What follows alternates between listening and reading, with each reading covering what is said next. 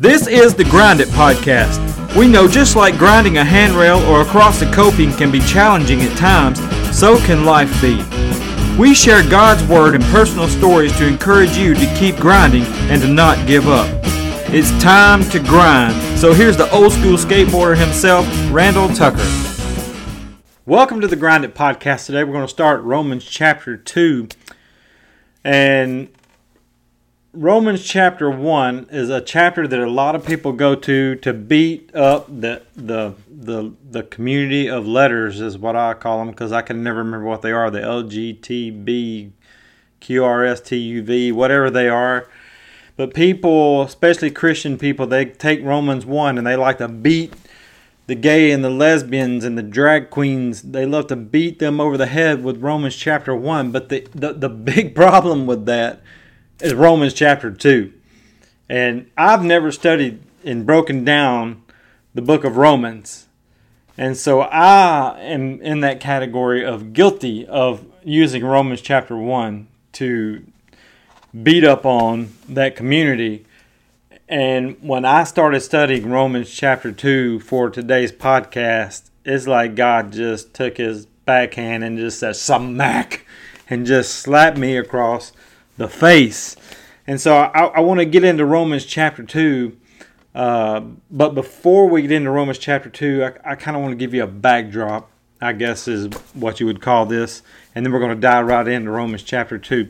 The, the church at Rome, it consisted mainly of Gentiles, but there were also Jews in the church there as well. And you got to remember, they have a church building where, you know, a, big groups of people came to worship. We're talking like house churches.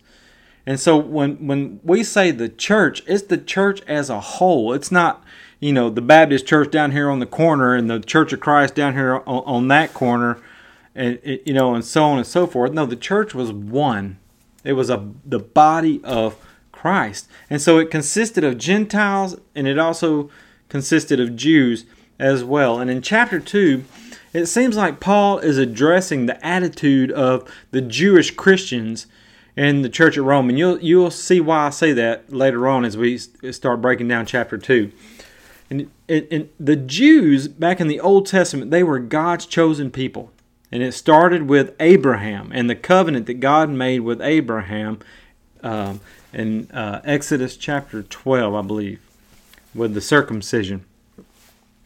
And since the Jews are, are, are God's chosen people, it, it gave them sort of an edgy attitude, if you will, kind of like, you know, we're the Jews, we're God's chosen people. Everybody else is beneath us. And this is why they had such a clash uh, with the Roman government because th- they they hated the Romans because the Romans oppressed them, and the Romans hated them because the Jews just got on their nerves and and and so they would always have this clash.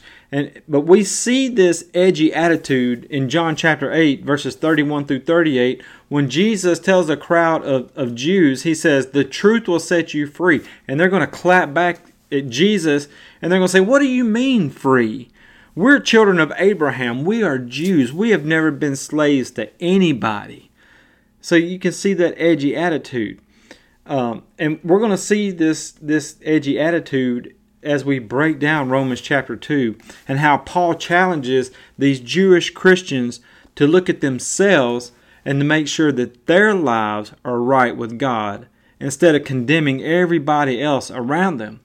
And it's an absolute, it, it's just a great lesson that we can all learn because Jesus Himself he talks about this very thing in the four gospels about how we judge other people instead of looking at ourselves.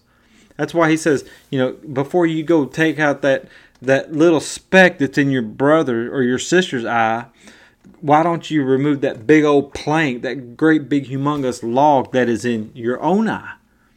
But in, in, in uh, Matthew chapter 7, verses 1 through 8, Jesus says this He says, Do not judge others, and you will not be judged, for you will be treated as you treat others. Yeah, that's that, that's it right there in a nutshell.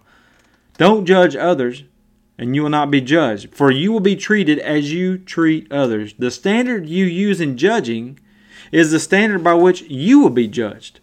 And why worry about a speck in your friend's eye when you have a log in your own? How can you think of saying to your friend, "Let me help you get that let me help you get rid of that speck in your eye," when you can't see past the log that's in your own eye? You hypocrite, first get rid of the log in your own eye, then you will see well enough to deal with the speck that's in your friend's eye. Don't waste what is holy on people who are unholy. Don't throw away your pearls to pigs, they will trample the pearls, then turn and attack you. And he's talking about worldly people. He says, don't, don't, don't worry about that. Don't worry about them. You worry about yourself and your sin and make sure that you are all right with me. That's what Jesus is saying.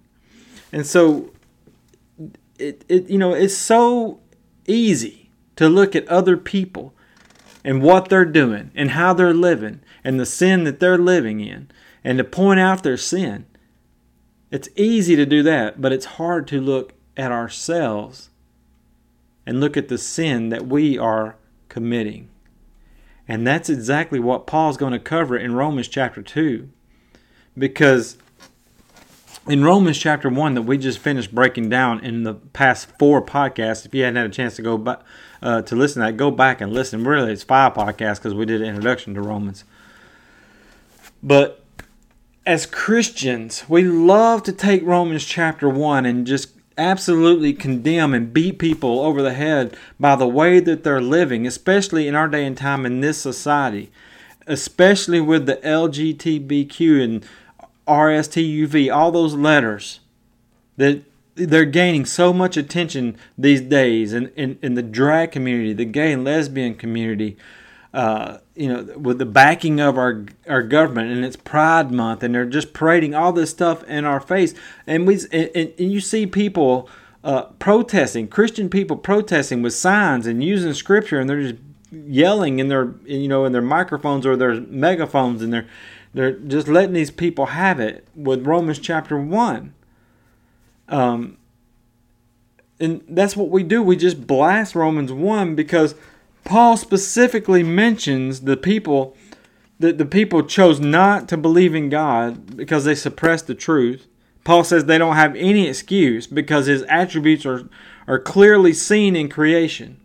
But because of their unbelief, their hearts turn to darkness and their decisions are sinful. And Paul talks about how God allowed them to run with their choices and how women sleep with women and men sleep with men and they leave the natural way God intended sex between a man and a woman. And then Paul also mentioned a, a, ton of characteristics about a society that has turned their back on God and, and God has abandoned them. And, and to be 100% honest, when Paul wrote that 2,000 years ago, it, it sounded or it sounds like he's describing the United States today. But what we as Christians, what we're guilty of is blasting Romans chapter 1 to beat up those people who live such a lifestyle.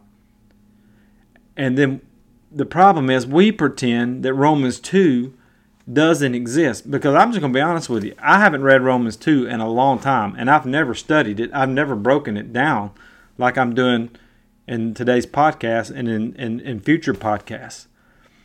Because if if we were to read Romans chapter 2, we would never take Romans chapter 1 and beat up anybody.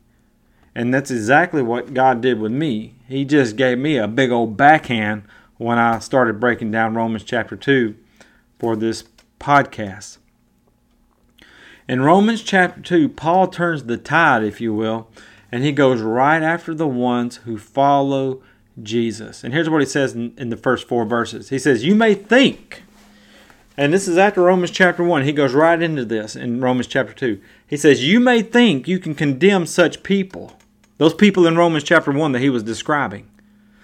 He says, You may think you can condemn such people, but you, you are just as bad, and you have no excuse. When you say they are wicked and should be punished, you are condemning yourself, for you who judge others do these very same things. And we know that God, in His justice, will punish anyone who does such things. Even you. That's what He's saying here. You're just as guilty, and you will be punished by God because you're doing the same things. So be careful who you judge and how you judge them. He says, Since you are judging others for doing these things, why do you think you can avoid God's judgment when you do the same things? Don't you see how wonderfully kind, uh, tolerant, and patient God is with you? Does this mean nothing to you, Paul says? Can't you see that his kindness is indeed or is intended to turn from uh, you from your sin? Let me read that again.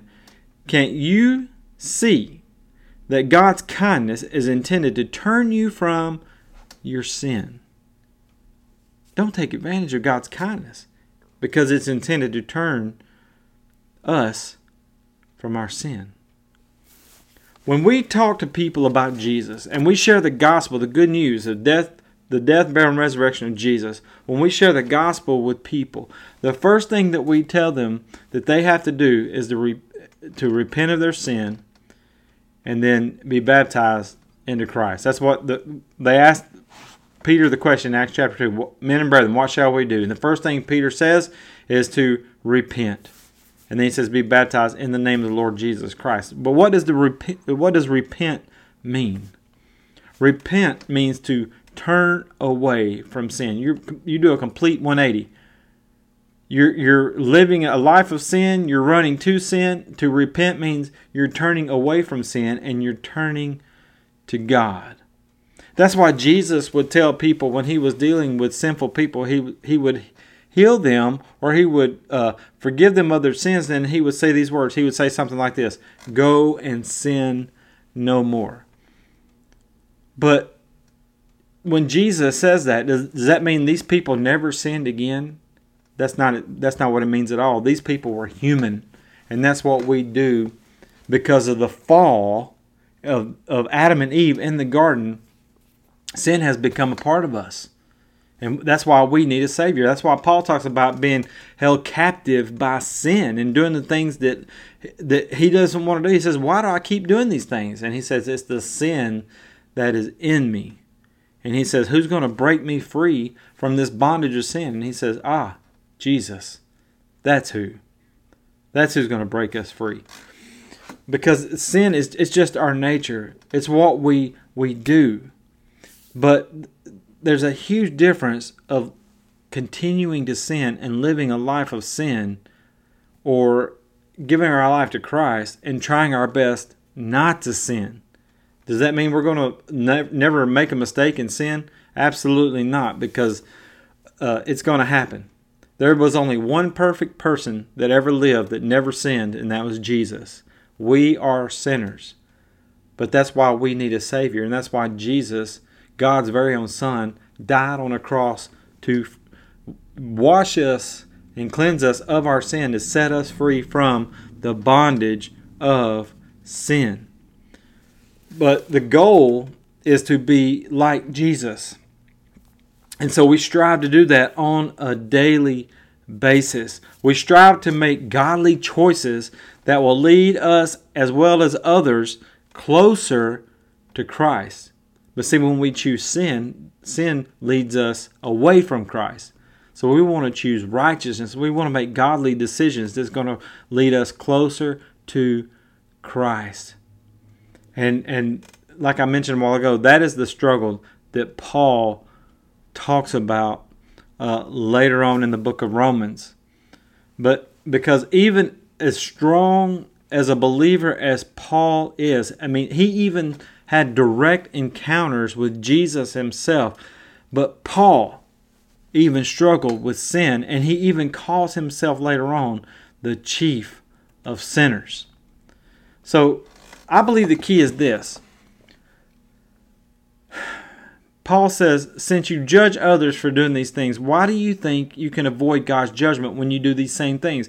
Don't you see how wonderfully kind, tolerant, and patient God is with you? Does this mean nothing to you? Can't you see that His kindness is intended to turn you from your sin? Paul says that God is patient. Paul says that God is kind with each and every one of us, you and me. He has forgiven us of our sin. He is tolerant when we sin. And we should, in turn, be the same way with others.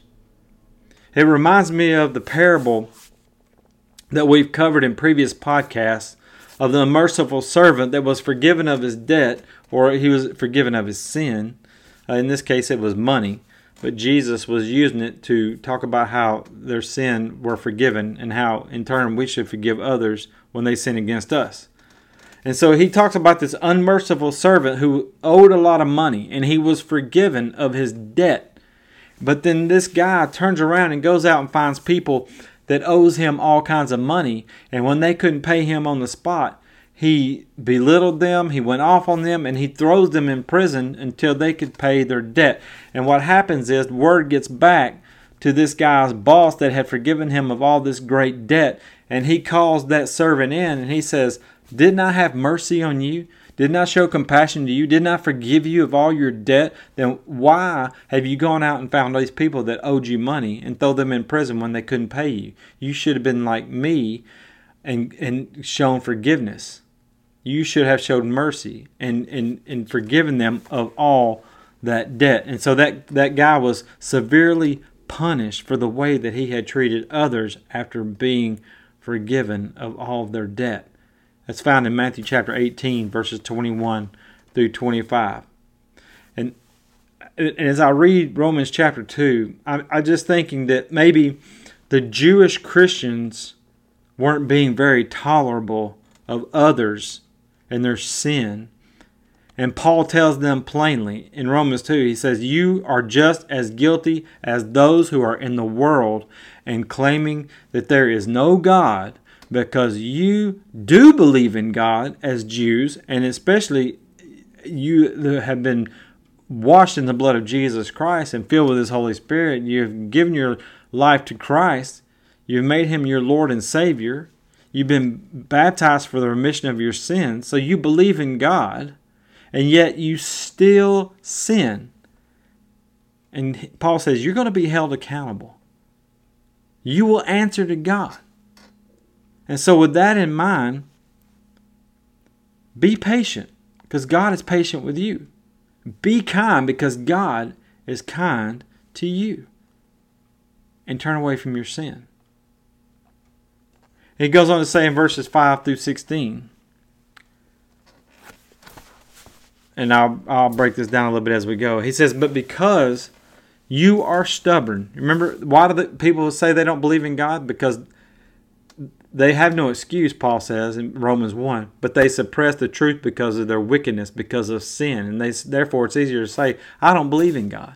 Because that way they don't have to worry about the consequences of their actions. They're not held accountable because the minute they say there's a God, then they're going to be held accountable. And he says here in chapter 2, verse 5, he says, But because you are stubborn and you refuse to turn from your sin, you are storing up terrible punishment for yourself, for a day of anger is coming when God's righteous judgment will be revealed. He will judge everyone according to what they have done. He will give eternal life to those who keep on doing good seeking after the glory and honor and immortality that God offers. Now, I'm going to stop there and I'm going to say this. I believe 100% that we have eternal security in Christ Jesus. 100%. But what Paul says here absolutely destroys the idea of once saved, always saved. And there's tons of other passages to destroy it. But Paul says that we must turn away from our sin and we must keep on doing good. We must keep on seeking after God. In other words, I can choose right now to stop. I can I can choose to quit to quit believing in God. I can choose to quit seeking after God. And yes, I was saved. I've been saved for since I was 11 years old and I'm 50 years old now. So I've been saved for 39 years. And people will try to say, you know, the once saved always saved crowd say, well, you just never, you just never was a Christian. You never believed. That's not true. I believed for a long time, but I can choose right now on my own to stop believing. That's why Journey come out with the song, "Don't Stop Believing." No, that's not why they come out with the song, but it fits. Don't stop believing. That's what Paul's saying. You got to keep on keeping on. That's why Jesus says over and over again, He that endures to the end will be saved. He that endures to the end will receive a crown of life. You got to keep on keeping on. Paul goes on in verse 8. Um, he says, But he will pour out his anger and wrath on those who live for themselves, who refuse to obey the truth and instead live lives of wickedness. There will be trouble and calamity for everyone who keeps on doing what is evil, for the Jew first and also for the Gentile. In other words, when you come to Jesus, there's got to be a lifestyle change. You can't just keep doing what you what you want to do. You have a Lord and a Savior. Not just a Savior, you have a Lord. You have a new master. And th- that master, Jesus Christ, tells us how to live and how to live a life that is pleasing to God. And we got to put away the flesh and live by the Spirit and walk by the Spirit in obedience to God and His Word. That's why it's so important that we are people of the Word. And we're reading God's Word, we're listening to God's Word, and we're sharing God's Word so we can live a life that is pleasing to God. He says, There will be glory and honor and peace from God for all who do good, for the Jew first and also for the Gentile. For God does not show favoritism. When the Gentiles sin, they will be destroyed, even though they, they never have had God's written law. Why, would, why did they have God's written law? Because it was given to the Jews. Remember Moses on Mount Sinai? Moses was a Jew. He brought it down the ten, you know, the clay tablets with the Ten Commandments on it. He brought that down to the Jews. The Gentiles were left out. They were left out. They they were not given the law. But he says, when the Gentiles sin, they will be destroyed, even though they have never had God's written law. And the Jews who do have God's law will be judged by the law when they fail to obey it. For merely listening to the law does not make us right with God. It is obeying the law that makes us right in His sight. Even Gentiles who do not have God's written law show that they have his, that they know his law when they instinctively obey it, even without even hearing it. They demonstrate that God's law is written in their hearts, for their own conscience and thoughts either accuse them or tell them that they're doing right. And this is the message I proclaim that the day is coming when God, through Christ Jesus, will judge everyone's secret life. Nothing's hidden from God. God knows everything that we say before we ever say it. God knows everything that we do. Nothing is hidden from God. And Paul says it's all going to come out one day when we stand before God. And he says we're not going to have any excuses. Not even the Gentiles who was not given the law. Paul says they know the law, it was written on their hearts. They know what is good. They know what is right. They know what is wrong. Do what is right. Don't do what is wrong. And then he says the Jews, they had the law. And even though they had the law, they chose sin. And they continue to choose sin. And Paul says if they keep going down that road, it's going to turn out poorly, very poorly for them. And so I'm going to sum this up as we end today's podcast. I, I, I want to sum it up like this We can know God 100%. We can know God. We can read God's Word. And I hope that you're doing that. I know you're listening to my podcast, and I'm sure you're listening to other podcasts, and God bless you and thank you for doing that because you're hungry for the Word of God. And we can read God's Word. We can read the Bible. We can study the Bible. We can break it down where it's easy to understand. We can share it. But here's the deal if we don't practice it, it's useless. It's absolutely useless. The Jews had the law given to them by God, but guess what? If they didn't live by it, they didn't practice the Ten Commandments, what good did it do them? And for those who were circumcised, when God gave that covenant with Abraham in Exodus chapter 12, and he says, you know, if you want to be a part of me, you have to be circumcised as a male by the eighth day. And if you choose not to be circumcised, you just you choose not to circumcise your children, then they're not going to be a part of my covenant. I'm not going to have anything to do with them. So for those who were circumcised and they agreed to the to to the covenant with God in the Old Testament, what good did it do those people who were circumcised who went into a covenant relationship with God? What good did it do those people if they were not willing to live the way God intended them to live? It just means they got their penis cut and it caused a lot of pain if they don't do what God wants them to do. If they choose to live the way they want to live, and that's what Paul was talking about in Romans chapter 1, he says it's not doing them any good. And he's t- telling these Christians in the church at Rome, he says, hey, you know who God is, you know who Jesus is, but if you're not going to live for him, what good's it going to do you? You're no better than those people in Romans chapter 1. So quit beating people up over the head by the way they're living. Don't judge other people, judge yourself. Look inward. Make sure that you are living right and quit worrying about everybody else. Quit worrying about people in the world. God will deal with those people. Yes, we share Jesus with them, but we don't have to beat them up.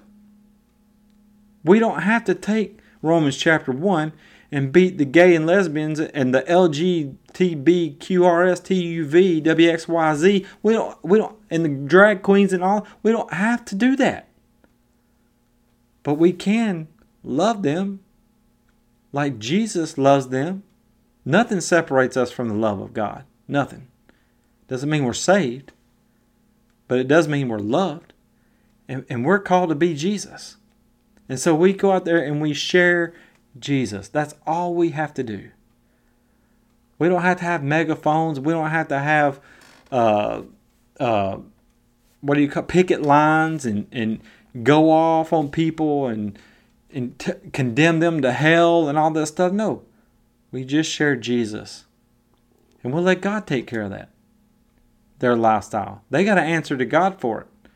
A matter of fact, anything that we say and do, is not going to change them. We can't change them. Our words are not going to change them. Only the Holy Spirit, through the power of God's Word, will change them. What good does it do if we know Jesus? We call upon the name of Jesus and we're baptized in water in the name of Jesus and we're filled with the Holy Spirit but yet, we don't live like Jesus. We don't love like Jesus.